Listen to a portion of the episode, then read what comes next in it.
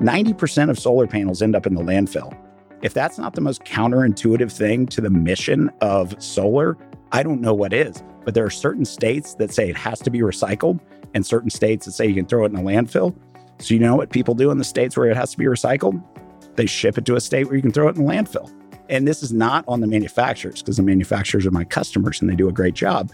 This is on the people who are out there buying these at utility scale levels or to offset their carbon footprint what is happening when you know a tornado comes through and busts up all these modules? Where are they going? You know at some point these those type of questions have to be answered and it's not just with solar. You go get a happy meal at mcdonald's and it's got a little battery in it that thing's used for a day and then thrown you know into a landfill. Products are becoming smaller and smaller. They're having little batteries in them. They're having little toxic lead or whatever and those are all going to end up in a landfill because nobody's going to pay to properly recycle them Hello, everyone. My name is Chris Powers, and I want to thank you for joining me on the Fort podcast today.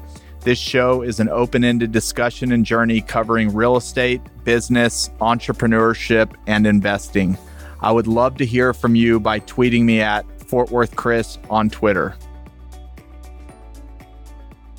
Hey guys, it's Chris. Thank you so much for joining me on the Fort today.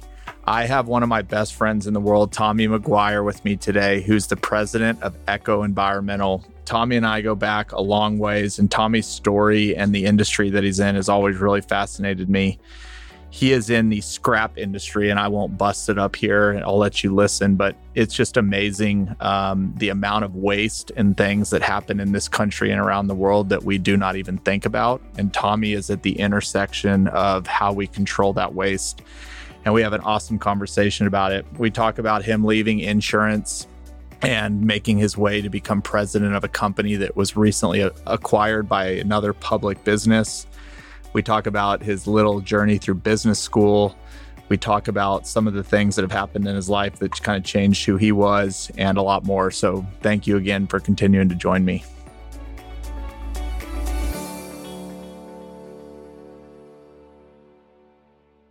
Tommy McGuire, welcome to the show.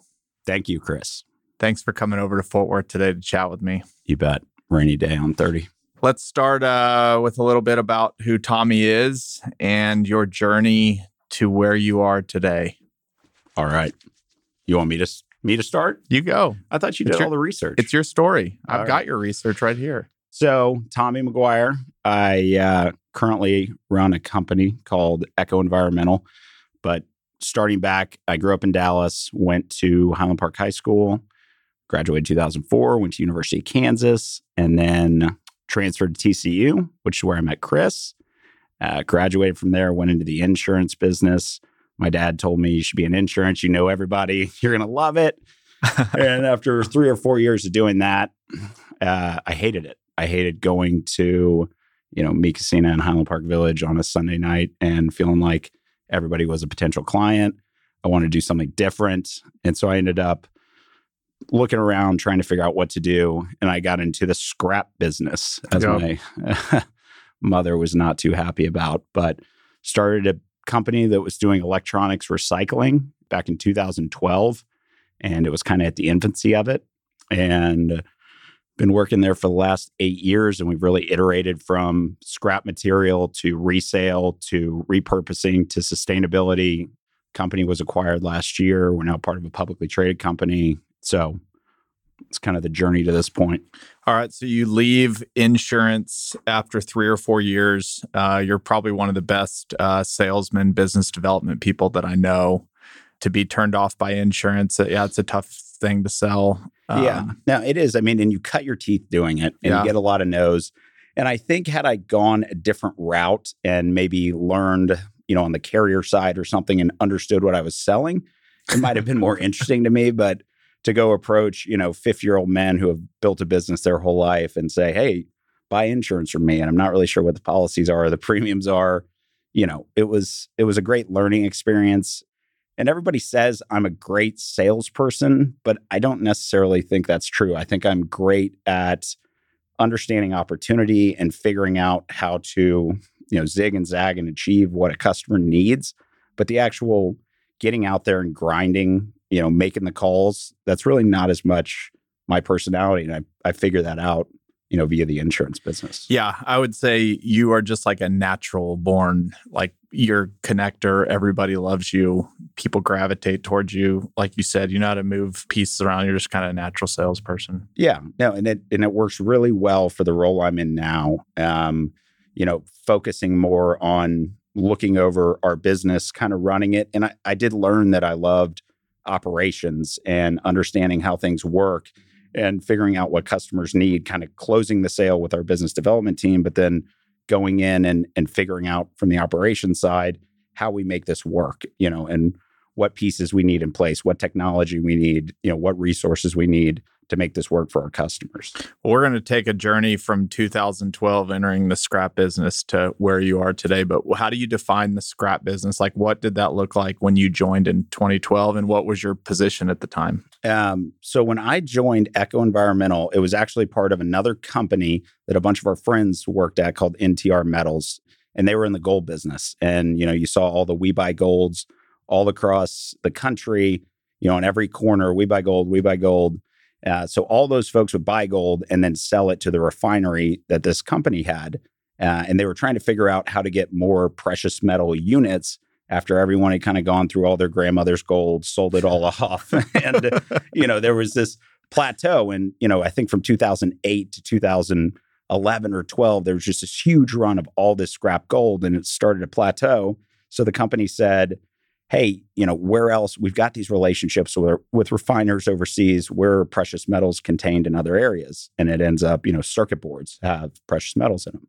So they said, why don't we start a division that goes out, gets circuit boards, refines those, sends them to these smelters overseas. And, uh, you know, we kind of use our leverage to do that. And so when I came on board, there wasn't even a name for the company. You know, nothing was kind of established they had told me we're going out to get circuit boards. And I remember my first sale, I, I came into the business just as a business development salesperson. My first sale, I, I got a guy down in Austin who had 50 pounds of circuit boards. And, you know, now we're doing hundreds of thousands of pounds a day. But at the time, you know, I closed a deal and got a guy with 50 pounds to send it up to us. And it was pretty exciting. So, where does scrap come from? Um, so when most people think of scrap, they think of the you know the scrap yard that they see on the side of the road with all the heaps of metal. Uh, that's not really the business we're in. We're more into the precious metal bearing, or we started in the precious metal bearing business. But literally anything: cell phones, desktops, laptops, military equipment, aviation, anything that has a circuit board in it. The older it is, the more valuable it probably is. Why? That because the value of gold was less. Ah.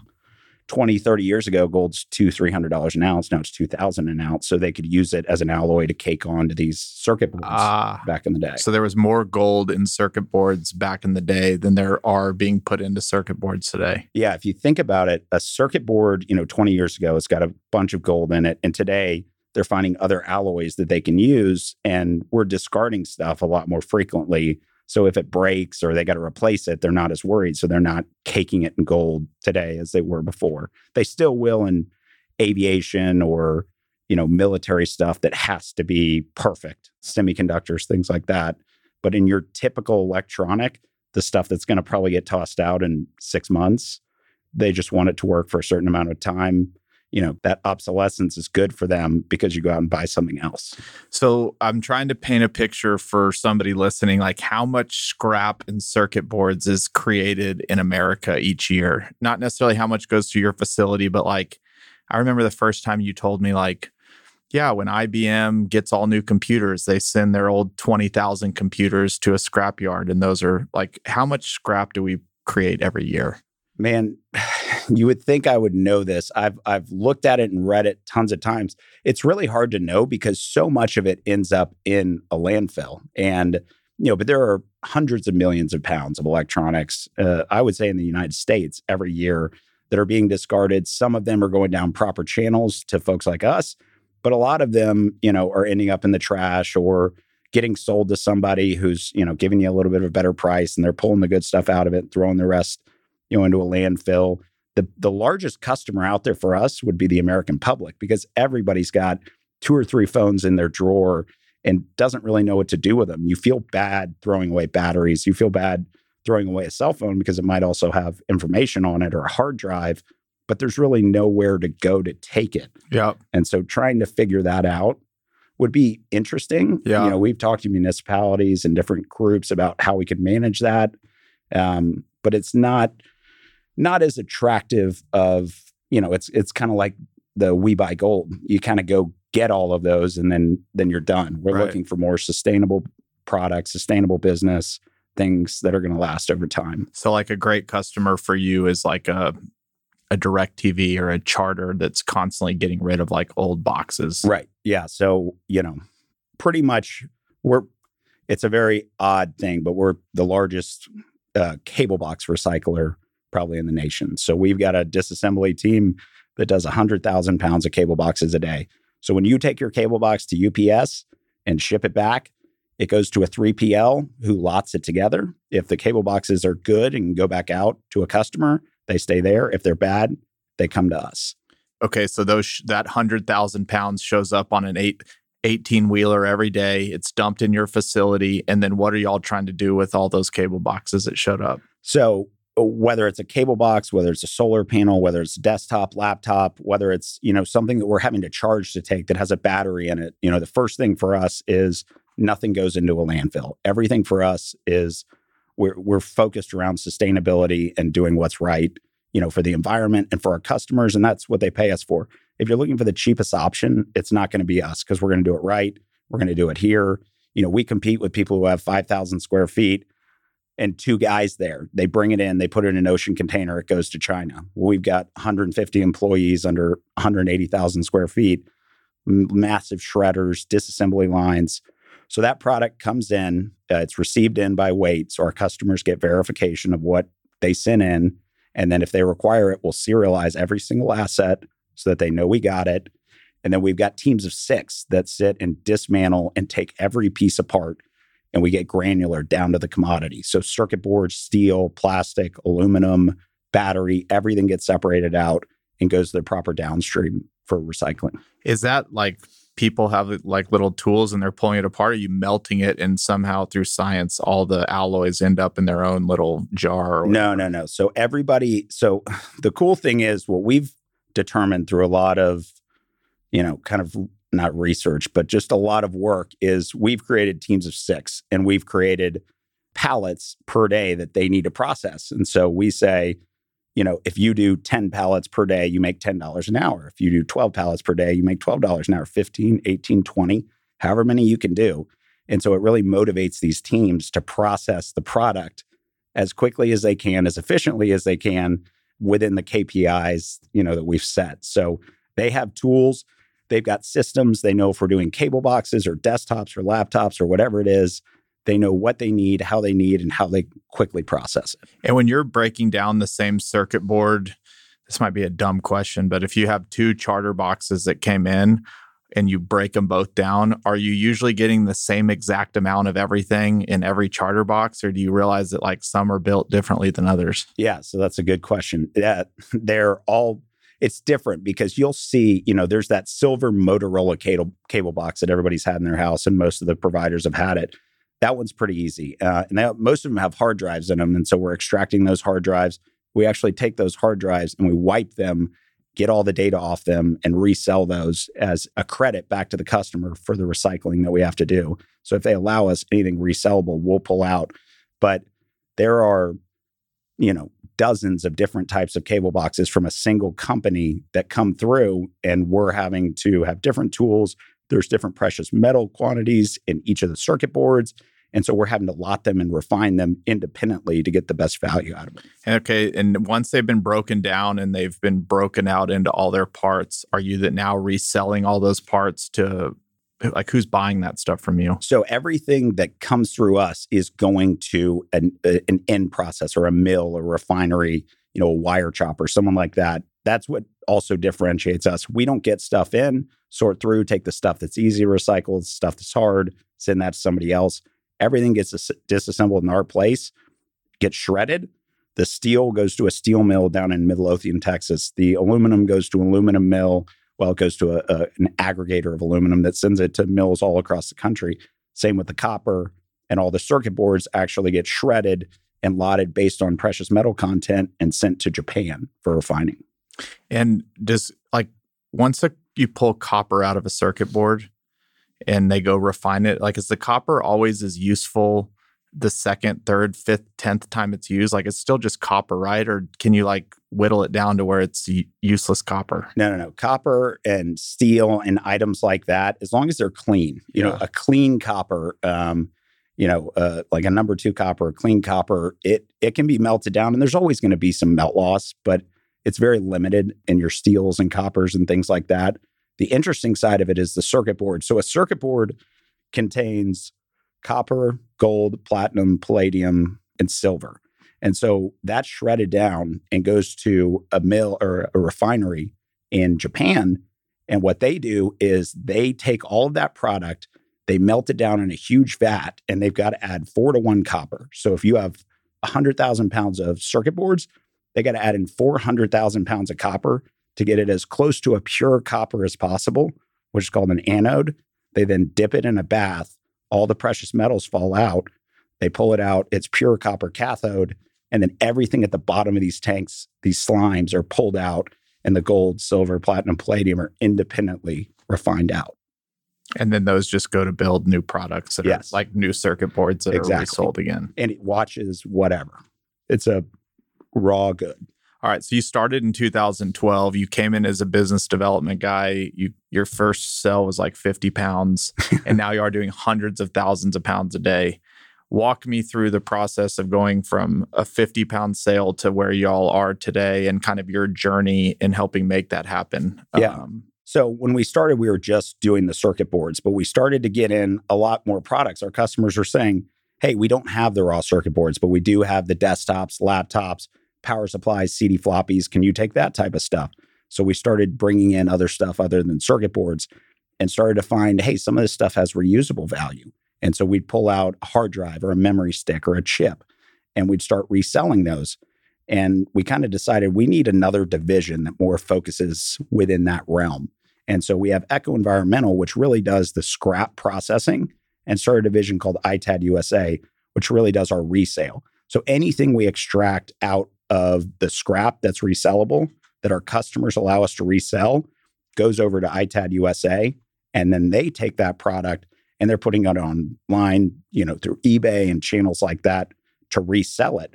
And then ITAD USA started to get some of its own customers. So we would go out to law firms and real estate companies and whatnot and get their old computers and laptops and things like that, clean them up, resell them on e-commerce. And so that kind of became its own business. And, you know, it's just kind of snowballed from there. And so now, as you sit today, you have Echo for Scrap and ITAD USA. Is are those the two main businesses, or do you have anything else? So Echo and ITAD are the two main businesses within that side. But from there, and it's it's kind of one of those things where whenever you see an opportunity at the next side, you know, we kind of keep going. And so as opposed to just focusing in on the scrap or the ITAD business, we would go out to companies and say, hey, you know, uh, we'd love to take your old servers. They go, well, we're going to the cloud. So when we do that, we'll let you know. Or, hey, those phone systems, we could recycle those. They say, yeah, we're going to get some new phones. So we'll call you. And we never hear from them. So we started a third division called Televance, and they do services. So if you're getting a new, you know, if you've got an on prem phone system and you're wanting to go to a cloud based phone system or you're wanting to migrate to the cloud, we can refer Televance in to come and help you with those needs. So we kind of say from desk to disposition and everything in between, we can manage your whole IT life cycle from the scrap, you know, to the acquisition of new assets and everything that runs it. Do you have to have licenses to do all this stuff, or can I just start refining circuit boards in my garage tomorrow? Um, well, you'd probably be poisoned if you tried to do it in, in your. Uh, there are people that do it. I've done worse things. Yeah. No, there was a guy in the very beginning who would come in and we called him brown hands because his hands were completely brown and he used acid to leach gold off of circuit boards in his garage.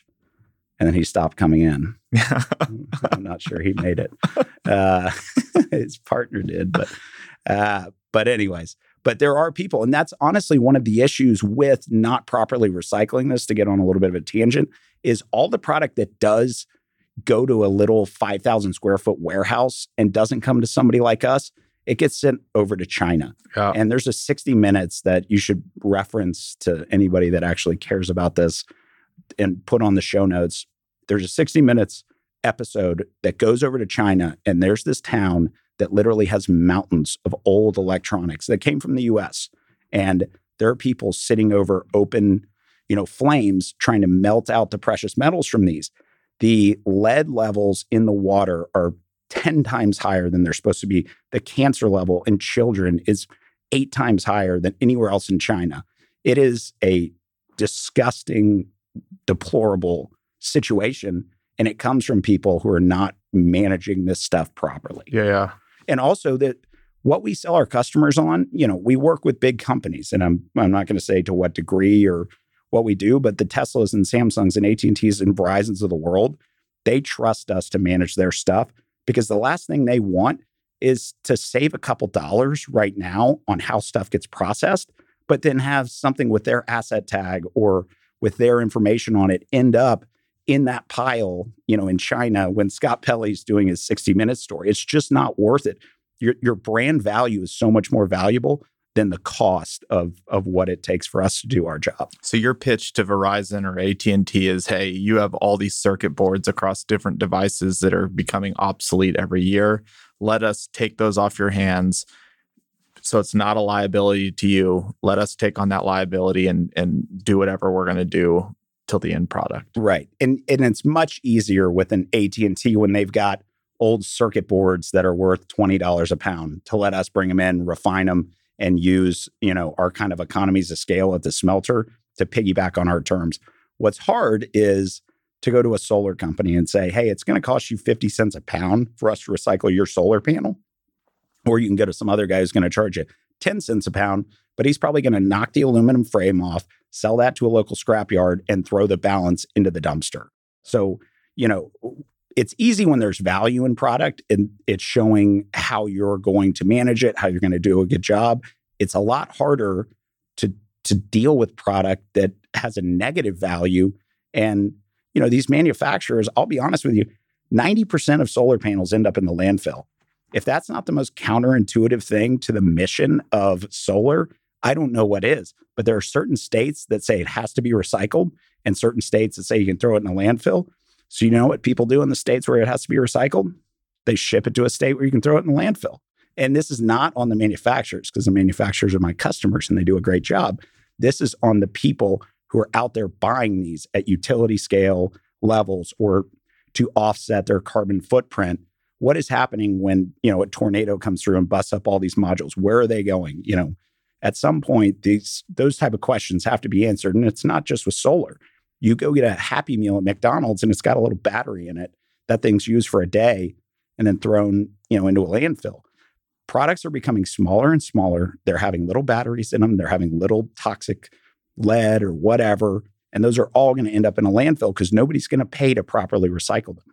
And like paint a picture of when I hear like a solar panel is thrown in a landfill, it's like, okay, it's in how bad is that for the earth? Like what what actually is happening? And maybe if it's just one panel it's not that big a deal but what you're saying is like millions of panels and circuit boards are going into our ground every year. What what happens?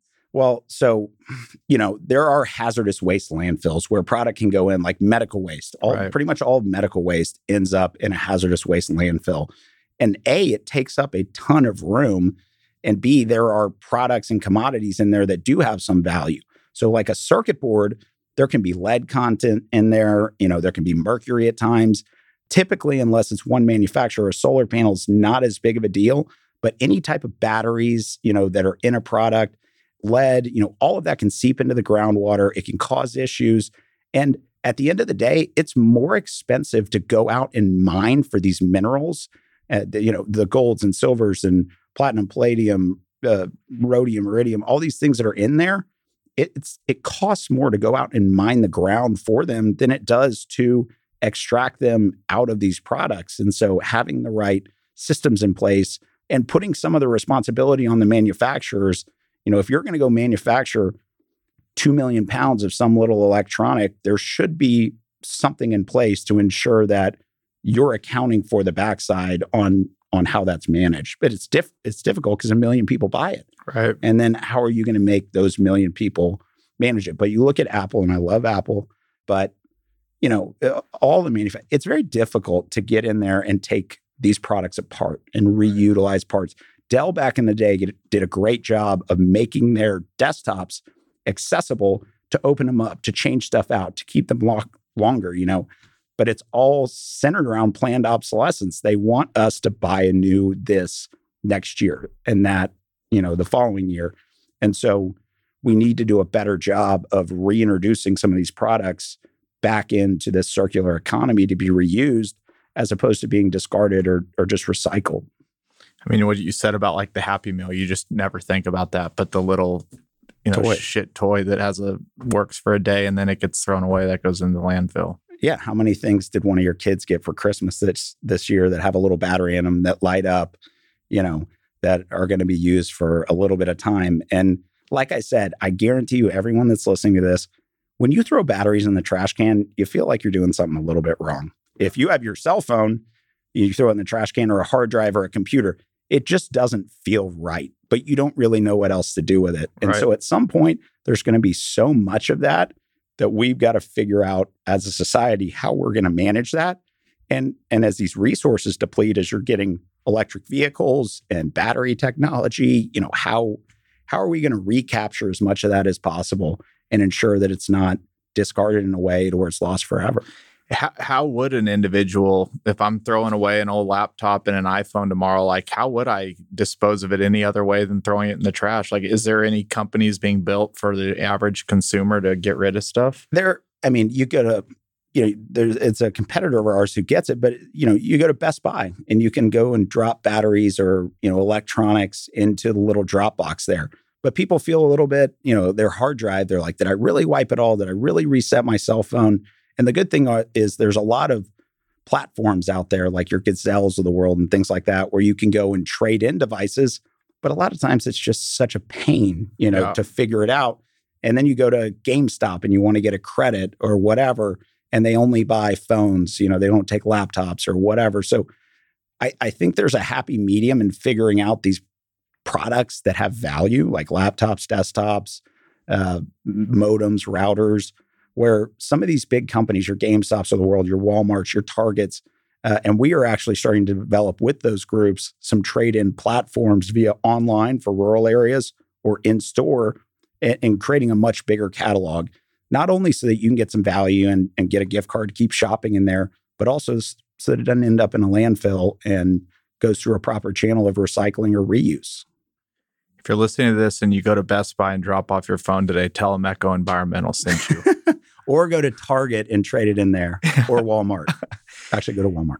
so it's the worst thing that could really that we're trying to uh, stop by this stuff being put in the ground is contaminating the groundwater. Is like is that the biggest risk of them all? I think it's, I think landfills a lot of times have linings and things like that where there's, I think it, I think it's the fact that those resources that were mined out of the ground that were utilized within that, whether it's some type of metal or some type of mineral or some type, you know, whatever it is, is now effectively lost forever. And there are talks and even companies, I've seen one in Alabama, who are going and trying to mine landfills now, old landfills that have been covered up.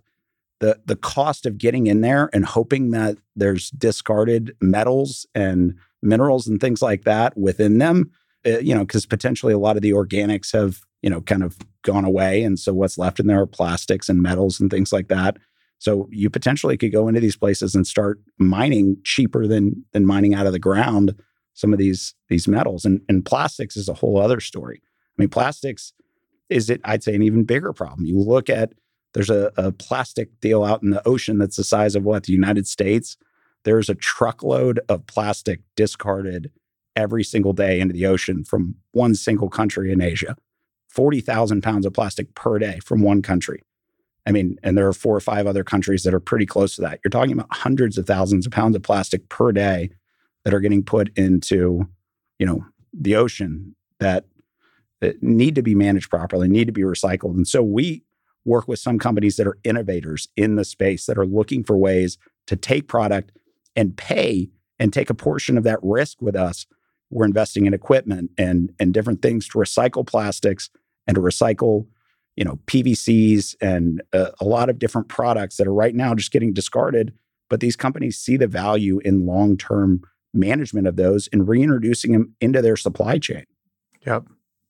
God man that's uh that's intense and and you you hear about this ESG movement in America and all these ESG consultants think they're solving the world's problems and all they're doing is saying yeah we're just going to outsource the same demand in the world exists. Right. We're just going to outsource it now to countries that will do 10 times worse with this these processes these products than we would ever do in the US and somehow we're saving the world. I think ESG is like the greatest scam ever. Well and it's funny you say that because our company of all so we were our our the company, our our publicly traded company that that owns us is called Envela, ticker ELA. Go get you some. Go get you um, some. On but, Robinhood, you could buy a fraction of yeah. one if you needed. Well, it's pretty cheap right now. Go get some. I don't know if I'm allowed to say that, but um, but but honestly, like we you would think our company is like should be an easy ESG. So we're looking into it and understanding, you know, where do we really fit within ESG and and what value does it really bring? It's like uh, some of the certifications we hold. There's a,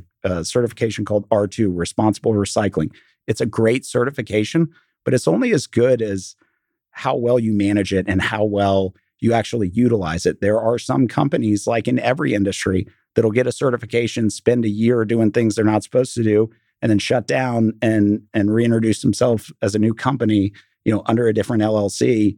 And so that's why just as much as we're out there pitching companies, we're looking for reciprocal relationship and companies that want to invest long term in solving some of these problems, but also understanding the value of kind of being the first mover. We're working with a telecommunications company right now to recycle coax wire. So coax is, you know, what runs on the power lines and underground and everything, and it's getting replaced by fiber wire.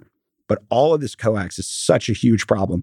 And currently it's getting chopped up and being sent overseas or being sent to mills. And there's a company who's willing to pay a little bit more per pound to recycle it for us to bring it in on a small pilot. And we're spending hundreds of thousands of dollars on this equipment to be able to be the first to properly recycle this coax all the way down to where it can be reintroduced into their supply chain, into coax from their manufacturer that they're buying and putting back out there.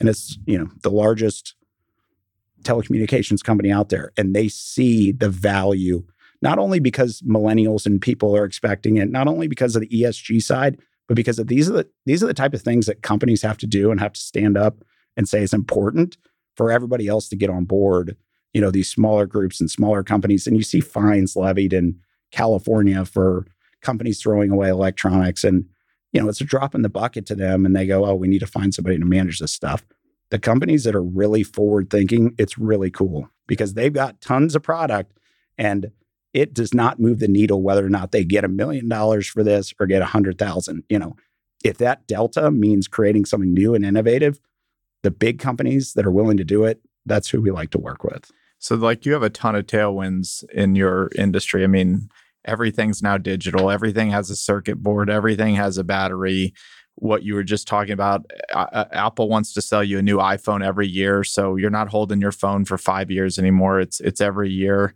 Is there any innovation going that maybe is working against you? Like they're trying to recreate uh, circuit boards in a different way to where they don't have precious metals and you know they're smaller and not as you know. Yeah, no, no, absolutely. And so that's part of the reason that we pivoted from the Echo Environmental side on the scrap to the ITAD USA to the Teladvance so that we can be selling into all of these channels because three years ago, we'd get a truckload of cable boxes in.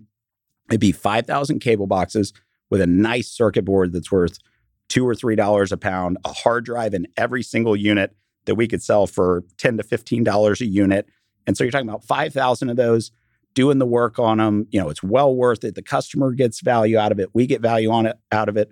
Now we'll get in a truckload of cable boxes and it'll have 25,000 units on it with no hard drives, or maybe one in every five units have a hard drive. Because now in your house, you have a main unit that stores it all, and you got little hoppers around your house that are small little units that feed off that main unit. And so now we're having to do five times the work because it's effectively the same amount of weight. So we're instead of doing 5,000 cable boxes, we're doing 25,000. So we're doing five times the amount of work, five times the amount of labor. One in every five of those units have a cable box instead of every or a hard drive instead of everyone. And the circuit board contained in it is worth 25 cents a pound and it's the size of a quarter, you know. So at that point it starts becoming a charge. So companies that are used to getting paid for their product are now getting charged for it. And like I said, the ones that are innovative and understand the direction where things are going, they understand the value of a company like ours and that we're doing it all in house and that we're processing it all. But other ones, you know, might say, well, we were expecting to get paid for this. So we're going to find someone who's going to pay us for it. What they're going to do with it, it's probably not going to be good. Are hard drives ever really wiped? Yes. So let's talk about this for a second. so hard drives are really wiped. I will tell you there was a merger of a uh, or an acquisition of a big company here in the DFW area and two of the executives had hard drives brought to our facility uh, and witnessed the destruction of them, a, a, wiping and a shredding. And so, not everybody feels good that they are. We have customers who pay us to destroy hard drives, and they'll have us wipe them and then shred them afterwards just to ensure that they're properly managed. The problem is, it's kind of like destroying cell phones or things like that. A hard drive can be utilized back in the environment. And the odds after it's being wiped. So effectively, the first thing that happens is it's all ones and zeros. All of the information is completely removed from the drive. It is completely wiped clean. Using the technology that we use, my IT guy told me it would be like hitting a golf ball from here and getting a hole in one on the moon after we wipe it to get any information off of it that is usable. So, so impossible. Impossible, except for you or Trent. Yeah. Um, mainly Trent. Mainly Trent. But seriously, I mean, it is, they're completely wiped. We sell 100,000 hard drives a month from very large companies that trust us to wipe those and sell those. And there's a certain capacity that doesn't make sense, but hard drives that are, you know, 500 gigabytes and up have a useful life in another part of the world. It's maybe not here in the United States, but the hard drives that are wiped, the cell phones that are data cleared, we go through cell phones get data cleared two or three times in a process before they go back out into the environment. Hard drives are wiped multiple times. We wipe a hard drive three times just because of the standards that are in place. It doesn't need to be done, but we do it just to really ensure that everything's done in a way that people feel confident. And then these hard drives can be sent back out and utilized all across the world. But so many companies at these data centers, you know, your big tech companies, they don't care. They want it all destroyed. They want it all shredded. And now you've got this mess of circuit board and aluminum and magnet that can't really be separated and properly processed out to be reutilized. That is a fully functioning hard drive that could be wiped and reused in the world, but instead, there are hundreds of millions of them every year that are simply destroyed because of upgrades and and the you know the worry that they're going to end up somewhere with information. So is there like a business to be created that has like a a seal of approval that when this it's like a JD Power and Associates for whatever they do, but it's like when this circuit board has been wiped, we stamp it and everybody in the world can trust there's no data. Like that doesn't so it we, sounds we like that's that. a huge business. No, no. Because so we are just that. destroying stuff basically from a lack of trust. Yeah, yeah. No, everything that is destroyed from these big groups is from a lack of trust. And is that because they know too much, or they they know that it's gamey, or they're just? It just sounds insane to me. It so if I tell them it, I'm going to give you a million dollars for these hard drives, I'm going to wipe them and resell them and give you a million dollars for them. A company that makes twenty billion dollars, the risk reward in their opinion, and they don't staff somebody to give them the odds on what that. It's just not even on their radar. Yeah, they're not even thinking about, hey, is this worth doing or not? And I, I I'll be honest, some I don't disagree. There are certain decisions I make that are so low on the totem pole. They might not be the wisest decisions. I certainly don't run a $100 billion company, but there's some decisions that's just like, no, we just don't want to. Like, we feel more comfortable with that product being destroyed. And, and I kind of get that. But at the same time, if they understood the value back into the supply chain, back into the world versus destroying it and you know making Seagate create a new one.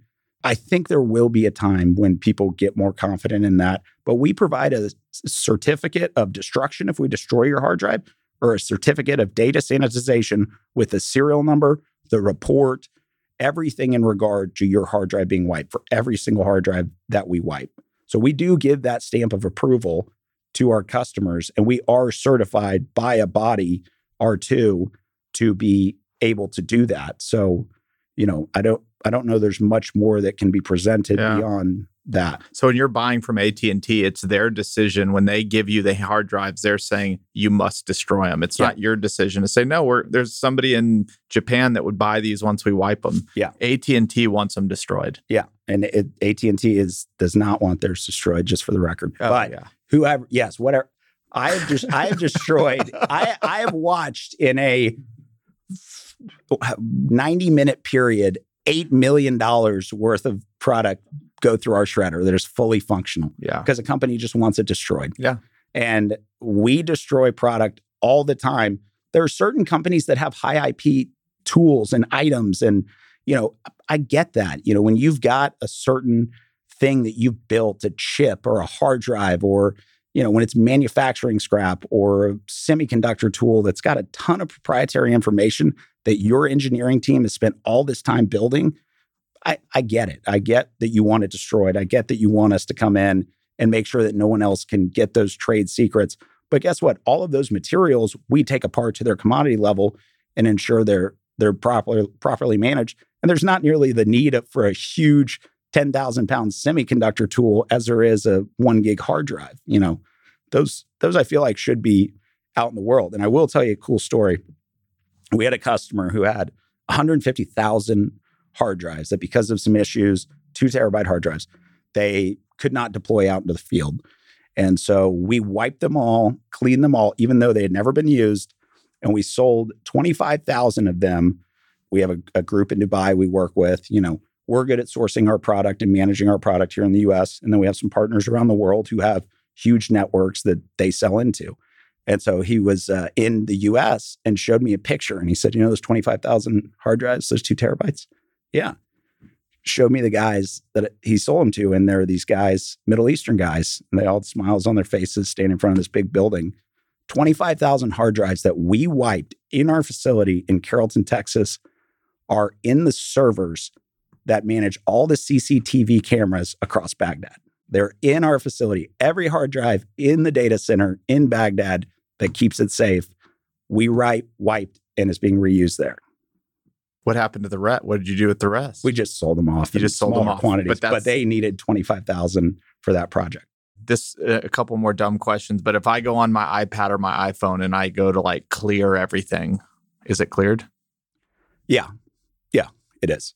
And then if I It doesn't mean that your iCloud, you know, yeah, that's yeah, still yeah got all the information for But sure. if you go through and factory reset, you're good. And But I'll if, still wipe it again if I get it. for sure. And if I and if I don't do that, but I just get a hammer and smash my phone, is there any way that that data, like let's just say I gave it ten good whacks and turned it into a thousand pieces, could that data be pulled back together?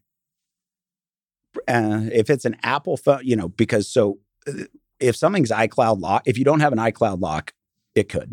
Or So- take anything for that. Like is is the physical process of putting a hammer to a circuit board uh, get rid of all your information, or should you wipe it before you just go smash it? no. Well, you should try and find somebody who can take it from you and pay you for it and Yeah. put it back out into the you know ecosystem and not destroy it.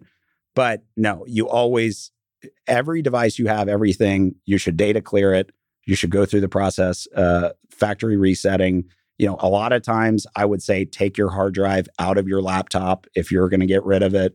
Make sure that that hard drive, you know, goes through some type of data clear process because once a hard drive or the the the memory, not the memory, the the data bearing unit on there, you know, there's flash memory and and memory sticks, but those are just more components that are functioning. The hard drive is where the actual data is on a laptop or desktop. So remove that before, you know, you send it wherever you're going to send it. Has COVID helped your business because people have been on their phones more, computers more, more isolated, or has it hurt it? Or Um, I would say it has hurt it. It's definitely hurt it more because people aren't going out and having somebody come into their home and change out their cable box. And so there's a lot less of that product being generated. People are working from home and they're ge- maybe getting a laptop who had a desktop, but there's nobody in that office to aggregate all that old product to get shipped over to us.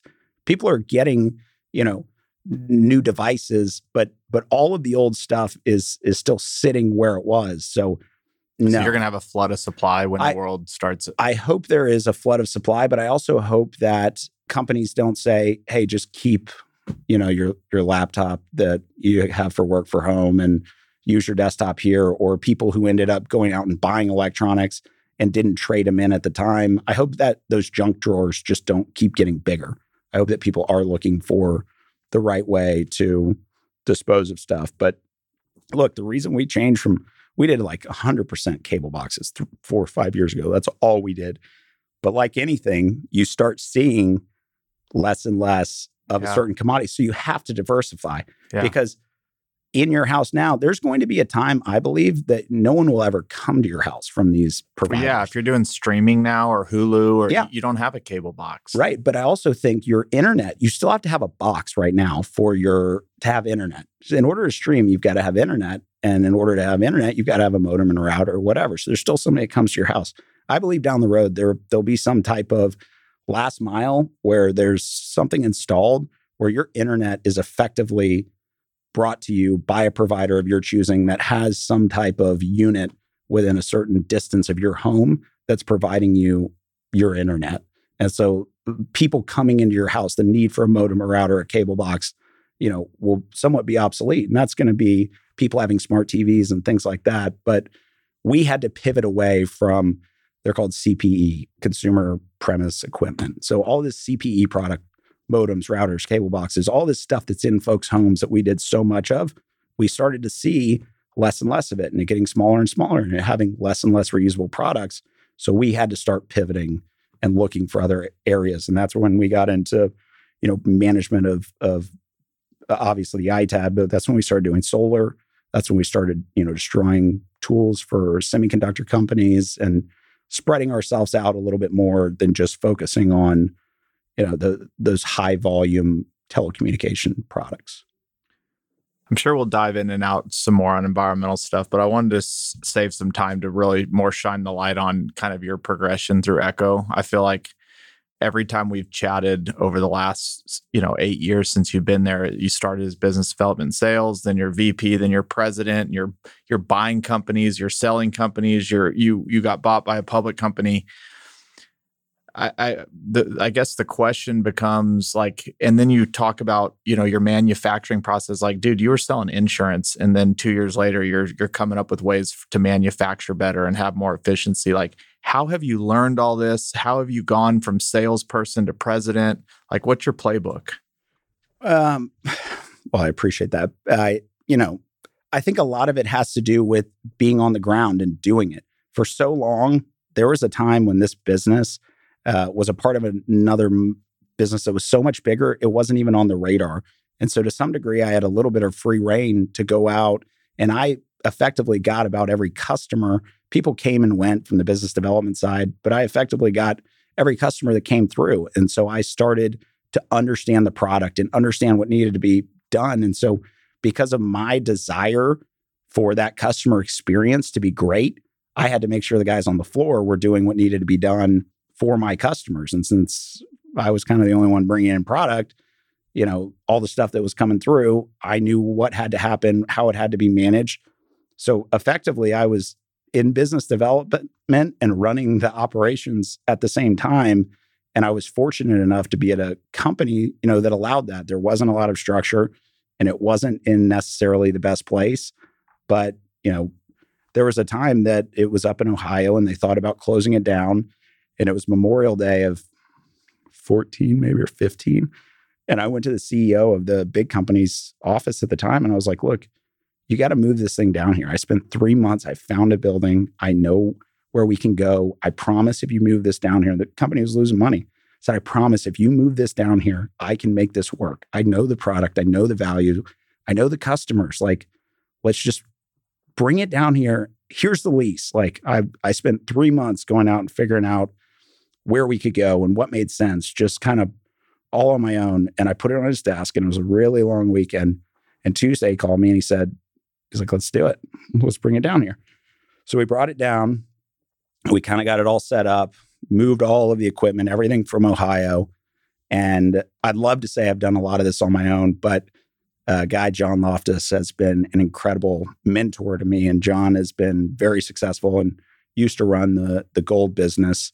And uh, he met me and just kind of took a liking to me and me to him, and his experience and expertise in you know understanding how these things work, and he's kind of got the same drive and excitement you and I do. Like, you know, everything's fun. Every you know, he's there with donuts on New Year's Eve, on Christmas Eve, on, you know, he's got his kids working the day after Thanksgiving. It's like the guy has been incredibly successful, but because of the relationship I think that we've developed, we've got this really fun thing that we're building. And he's given me the opportunity to make mistakes and maybe not point them out at the time. He's pushed me to, you know, do things that make me uncomfortable.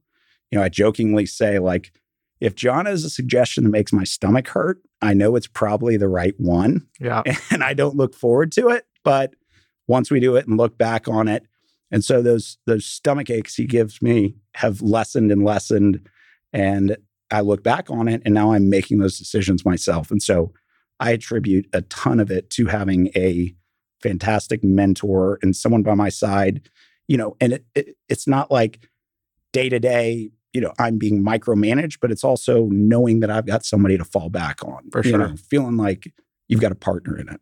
Because when you started there, it's not like they were like, hey, come join as a salesman. It's family business. Like you're going to be groomed to be president. Like you kind of just went and took the opportunity that was in Yeah. front of you. When you when you moved that factory from or that facility from Ohio back to Texas, were people asking you to go look for cost savings and make this work? Was that just an initiative you took? No, that was that was really just in an I I loved the business. I loved that I wanted to do something different. I wanted and I kind of felt like if I didn't make this work, I was going to end up back in insurance or I was going to end up back and and guess what? If the business had sucked and it wasn't fun, I wouldn't be pushing for it. But I saw that it could be something one day and it might be losing a little money, but with proper management and good people leading different parts of the business, we could really turn this into something. And it was just instinctual for me because it was fun. Like that was the biggest thing. I hated selling insurance. I hated the idea of cold calling and talking about something I didn't like. But if you get me on the phone talking about battery recycling or electronics recycling or you know, how can we do this or do that? Like I can talk about it for days. I love going into my office. I love like because I've got a warehouse in the back. Most of the time I bring people through there. I went to business school at SMU in the executive program, so I did it at night and still worked. And I brought a bunch of my classmates through, and they were like, "Can we put that in the shredder? Can we put this in like?" It's a bunch of these professional people who look like kids in a candy shop walking through this place, and they can't believe that I go there every day and like get to decide which levers to pull to make this crunch or that. You know, it's just it's so unique and different, and it comes with a ton of stress and a ton of question marks and you never know what's coming in the next month or the next quarter. And that's why building these other divisions is so important to create some type of consistency and have things to fall back on when the ITAD business is slow maybe the recycling business is better or the service business has residual income that comes in every month. And so we can kind of have a foundation there. But you know I I lose sleep more nights than I don't but it's because like I can't stop thinking about what we could do next or how we could innovate that or change this. And it's because of the freedom that I've been given with kind of that that guy that's that's there to help me along the way. And you know, we push back and forth on stuff, and there's certain things we don't agree on, but we've never once had a knockout, drag out fight, a disagreement about something, you know, that was more than we could figure out, you know, in a single sit down. So I just feel very blessed. And people always say to me, why don't you go start your own recycling business? I have think no I've told you interest. that like 10 times. Yeah, you've told me that a lot. But literally, I so I literally went from working at a recycling business or a company that just did circuit boards to building this into three different businesses. A fourth we acquired that does trade in, being acquired by a publicly traded company, which John, uh, who I was talking about, is the CEO of. I feel like I'm the luckiest guy in the world because I have kind of my dream of a startup business, ownership in it through stock, as well as that kind of corporate feel to give our customers the warm and fuzzies. Why on earth would I want to go get 10,000 square feet and try and start from scratch? Like right. everything that I could imagine and the potential is is all within this thing. And, you know, I feel like it's been the ride of a lifetime, and I couldn't imagine myself anytime soon doing something else. I think your your example of the Ohio moving that plant for like people listening is is so important. Is some of the biggest problems to solve are hiding in plain sight, and if and, and you assume like oh it's the CEO of the company, they're going to know that this problem exists. There's right. a reason they're not doing it. Is like that's usually not the case. The CEO there's not a lot of you you see undercover boss on TV or whatever. They're not walking the factory floors. They're not talking to customers. They're they're doing, you know, what they do. And some of the biggest opportunities for people that are working their way up is like, dude, just go present this idea to somebody. It's so impressive when somebody comes out of the woodworks with this big idea that nobody asked them to do. Yeah and people are maybe scared to do it or they just think well if it's not being talked about then it's probably, already been thought about and it mm-hmm. was a bad idea to begin with but some of our biggest breakthroughs at Fort the last few years have been people just saying things that seem so obvious once I hear it, but I would have never thought of it because it's not in my day to day. But and to your point earlier, who at Google has gotten the cojones to go up and say, "Hey, maybe we shouldn't shred all these hard drives"? Yeah, you know, the CEO hadn't thought about. Mark Zuckerberg. You think he's thinking about shredding? I mean, he puts a little thing in front of his uh, laptop uh, camera, so he don't, so he probably wants all his stuff shredded. But still at Microsoft. At, He'll take all your data. He just yeah, doesn't want you taking his. Any, he's not a customer of mine, so we can talk about him. Um, but but still, I think that to your point, there are things that can be done in initiatives, and I've got customers who want to do really cool things, and certain companies are all over it, and certain ones are just like, you know, it's it's not on the radar. But you know, we we took plastic from cable boxes from one of our customers, took it and completely sorted it out to its clean ABS plastic and we made benches out of it that said I used to be a cable box out of their actual cable box plastic. And they sit in Pennsylvania and Illinois and different areas at their facilities, their own product. And guess what? That's kind of tchotchke and, and one off, but there can be an entire industry built around that true circular economy of, hey, Verizon or whoever, you're putting a new campus up. You need uh, handicap parking signs. You need parking bumpers, you know, you need street signs, whatever. How cool would it be if you're already going to go buy them? Why not let us make them for you? I mean, we made stop signs and all this stuff, you know. So these big companies, why not use your steel to create uh, the infrastructure for your new building? I can go take your steel, shred it, send it to a mill, and that mill can then make rebar or whatever to put into a building that you've built. And there are companies that are thinking that way, big companies. And I think it's cool as shit. So we're in like the first inning of this, like reuse yeah. your products within your own supply chain and business. Yes. Rather, yeah. I and love I, it. I think the story there, at some point, the story is going to get stale. But right now, the opportunity, I think there's a decade or more of that story being really cool. And there being, you know, commercials and advertisements and, and documentaries and podcasts about these big companies who are taking these initiatives and finding ways because if something has to be destroyed, if a hard drive has to be destroyed, let's find a way to do something cool with it that's associated with your business instead of it just going into a big pile at a scrapyard.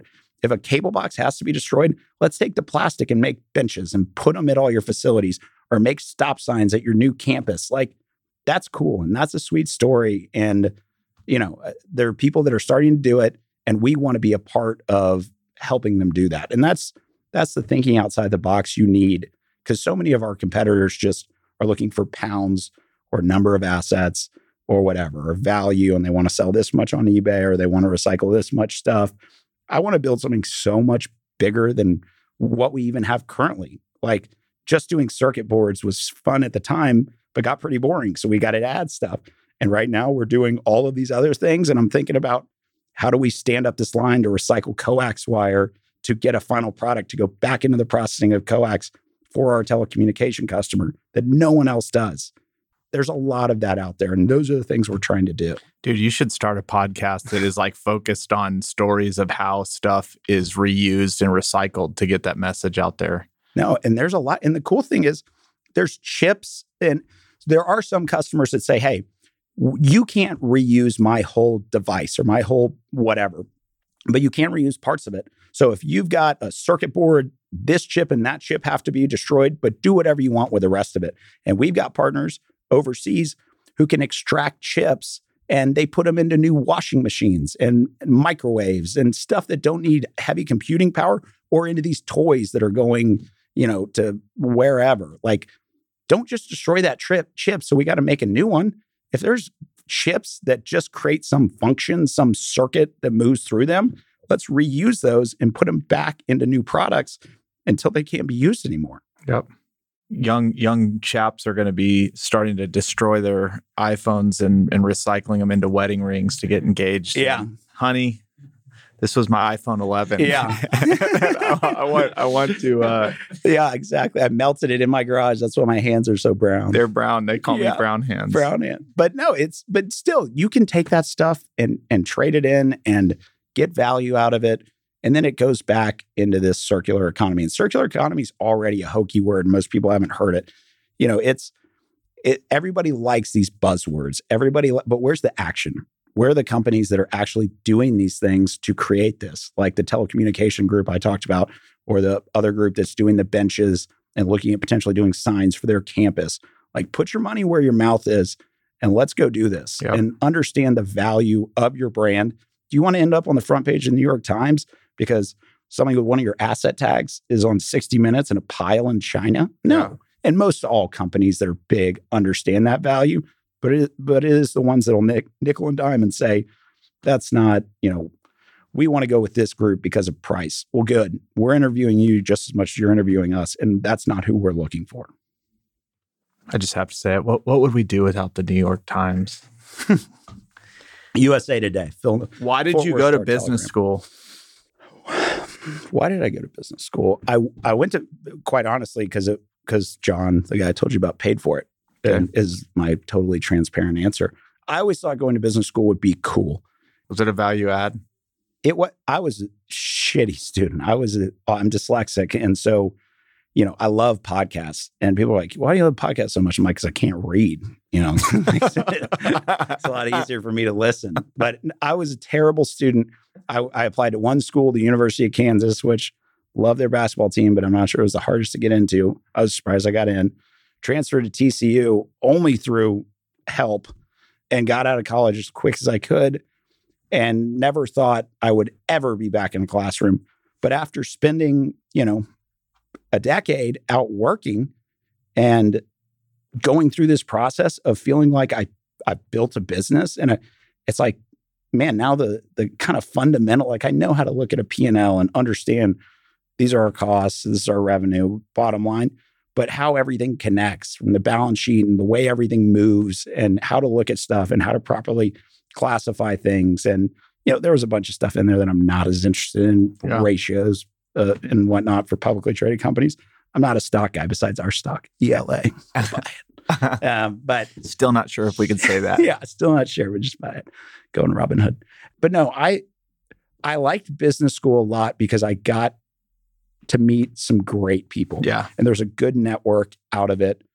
But you know, it but was somebody's like on the fence. Are they going for the network, or should, if they're going, they should be super niche about why they're showing up? Or so I think I think I was in a different position because I'm the president of a company, air quotes, so people don't think I'm a douche. I hate saying that word even, but I'm the yeah. president of a company. Most people who are there are working at Coca Cola or Pioneer Natural Resources or you know uh, Ericsson, and an MBA is going to get them a raise. An MBA is going to get them to the next position. At some point in these big companies, you have to have an MBA to be considered for a certain role.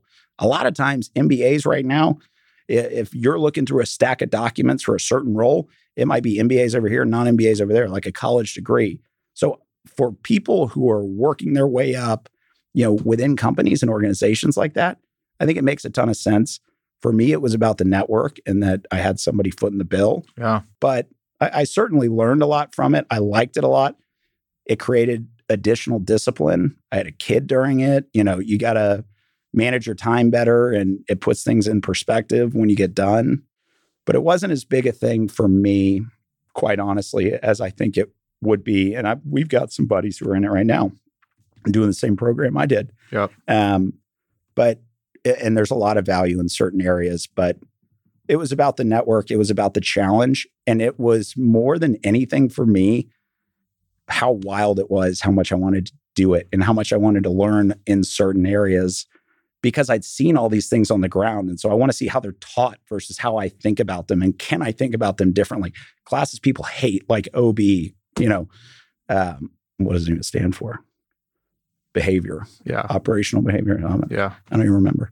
But, uh, but like that, uh, thinking about how to manage employees and how, because everything was me managing every single employee. So how do I do a better job of putting things in buckets and delegating leadership and giving people a little bit more rope the way I was given? Because a business can only grow so big if one person has to be a part of everything. Right. And it's still hard for me today, having four different companies and a couple hundred employees. Like, I want to be involved in everything. And then when I step back and try not to be, and these little mistakes happen, it makes me, it pulls me back in. We're redoing our offices right now. And I tried to step back and let somebody else decide on our flooring in the office area. I put some tile down. Not good tile.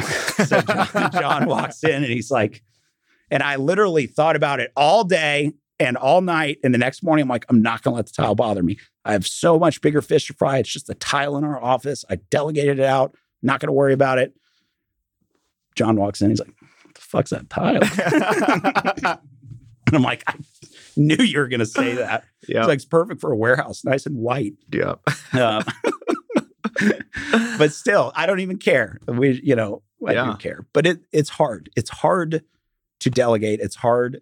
It's hard to find good people, and that's one of the things you've taught me through Culture Index and a lot of these tools that we utilize. It's not they're not going to do the job for you, but how do we whittle out uh, enough applicants to really talk to great people? And you know, John and I are both big on just going with our gut, and it's nice to have a tool to whittle down to some good applicants and then just feeling like just go with your gut. Yeah. And the things we do to incentivize our people in the back. I talked a little bit earlier about our teams of six. Well, when you're getting paid per pallet per hour, a supervisor is not as important because if somebody's moving slow, the other five folks want them to move faster because they're getting paid per pallet per hour. If somebody doesn't show up for a couple days, go find another team. And if you're not, if you can't find another team, you don't have a job. And so we try and structure the business in certain ways that are not typical of of how businesses like ours are run. We want to have these little micropods of processing and receiving and things where, you know, we we give people some of that same flexibility to do well or to not do well. We're always looking to bring new people in, give them opportunities. You know, I read something and I don't think it's popular. I think it was by Reed Hastings or someone along those lines, but people call a business a family and it's not. It's Yeah. a team. Yeah. And you always want the best players on your team. Yeah. And there are people in my family who I wouldn't necessarily have working in my business. There are people at my business I consider family and have been with me for a long time. And I don't think they'll ever lose their spot on the team because they bring it every day. And so, you know, but it is a team. It's not a family. We're not here at all. It's, you know, Yeah. we're not running a charity. We got to make money. We got to be able to pay everybody's bills. We got to pay our overhead. There's a lot that has to be done. And we're always looking for the best players to put on the field. All right, we're going to bring it down with some few personal. I started this question yesterday. Um, is there an experience that when you were a child or growing up that happened in your life that you think changed the trajectory of your life? Like the first thing that comes to mind? Yeah. I mean, uh, sorry, mom and dad. Uh, uh, my parents' divorce probably would be Yeah. the biggest because it kind of just it changed a lot. It wasn't my parents' actual divorce that was the biggest impact. It was more the ripple effects of things that happened from there. You know, like I became best friends with a guy, Johnny Coons, who we know, you know, and Johnny taught me a ton of work ethic that I didn't have. And uh, you know, my dad wasn't there, and dad, you know, you're great, but there were just ripple effects from my parents' divorce that make you grow up a little bit quicker. Yep. You know, make, you know, you, I was 16, I had a 14 and 12 year old sister, and feeling like you got to be there for them, feeling like, you know, certainly not the man of the house by any means, but, but it just uh, more responsibilities put on you than had that not happened. So that obviously comes to mind first. Yeah, no, it's usually something, you know, big like that. And I realize the more I talk to people, there's usually something that happened early in life that kind of shook things up a little bit. Um, mine was when my dad decided to go to medical school after being a lawyer for 13 years. that changed everything. All right. Do you have a, uh, like a morning routine or something that, you know, you start your day with? Man, I used to. So I used to get up early every day before I had kids. And I would go about three days a week to McDonald's and get focus food for our leaders in the back, give them their McDonald's, and just kind of be at the office to start the day. Yeah. Now, with COVID and everything, and having two little girls, my morning revolves a little bit more around helping them. And, you know, I, I wake up early most mornings and I listen to a podcast or do something. I should probably go exercise, but I don't. But my routine now is different. And I love the business as much as I ever have and what we're building. But, you know, we struggled and tried for a long time for kids and went through a lot of five miscarriages. And so, like, these little girls are so precious to me and like having the time with them in the morning when they get up. Yeah. So, if I used to leave at seven, you know, now it's eight. And, you know, my routine, you know, I usually get on the phone or whatever, headed to the office, but, but they're definitely the priority now versus getting out before kind of I've had time with them. I love it. What's the best advice you've ever been given? I don't know who gave me this advice, or it's not even advice, it's the most cliche term ever. But it's something someone said to me that I always say, and anybody that works with me would tell you, you know, I always say, you know, how to eat an elephant. Yeah. One bite at a time. Uh, you know, but it's so, and it wouldn't be that impactful to me if the things that I ask my people to do, the things that John asked me to do, the things that our organization tries to do aren't so big. Like, and and it's not big from a financial perspective. It's not big from a like grind it out. Like, it's like, wow, that's that's a big idea. You think we can do that? You think we can hit those numbers of cable box disassembled an hour? You think we can hit those, you know, you think we can build a plant to process coax wire? And I have to have people that work with me who understand that when we talk about these big goals, you're able to to just take them one bite at a time and work your way through them. I'm not saying this huge thing has to be done this week. I'm saying this is our plan, this is our goal, and it might sound unattainable, but if we just take one bite at a time, we'll get through the elephant. All right, last question. If you had a billboard along 75, busiest part of 75, you owned it and you could put anything on it, what would you put on it? You know, the funny the funny thing is is that you think about that and it's like is it something about work? Because I joke about putting up a bill, billboards for different stuff for work. is it something Sell us about your scrap? your yeah, sell us your scrap or something like that. But like, you know, I think it'd be something like try and do something, one thing that matters every day. One thing. I mean, that's that's what I tell myself professionally. I have a turn that I make when I leave the office every day on the Luna right under George Bush. And I tell myself if every day I do one thing that moves the needle a little bit, it doesn't have to be monumental. It doesn't have to be land a huge comp, but something that is going to happen every day after day after day to make this company better. If I do one of those every day, it's 250 things a year that are making this company better. And there's going to be plenty of days you do multiple of them. But if you start going through days, weeks, and months in the motions and you don't focus on at least one impactful thing a day, next thing you know, six months goes by and you're just doing the same thing. Yep. And so I challenge myself every day to at least do one thing that makes a long term impact. And that might be, you know, changing the uh, HR payroll or, you know, uh, getting rid of a vendor that does, you know, but but something that tomorrow has an impact on the business and a week from now does too. Um, you know, and it it might be having a conversation with somebody a tough conversation about where they stand and, and where they need to go. Or I might be having a conversation about somebody about how great they're doing that I've been meaning to tell them.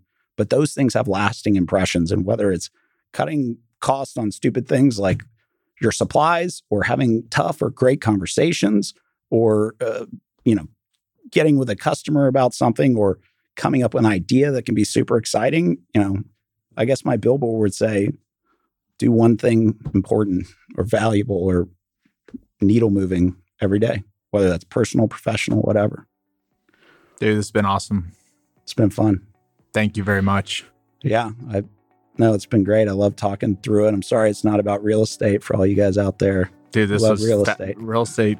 You can only get so much of it. This was fascinating. We've talked a lot, but I've, I learned more today about your business than I ever have. Well, you know where I am if you need more.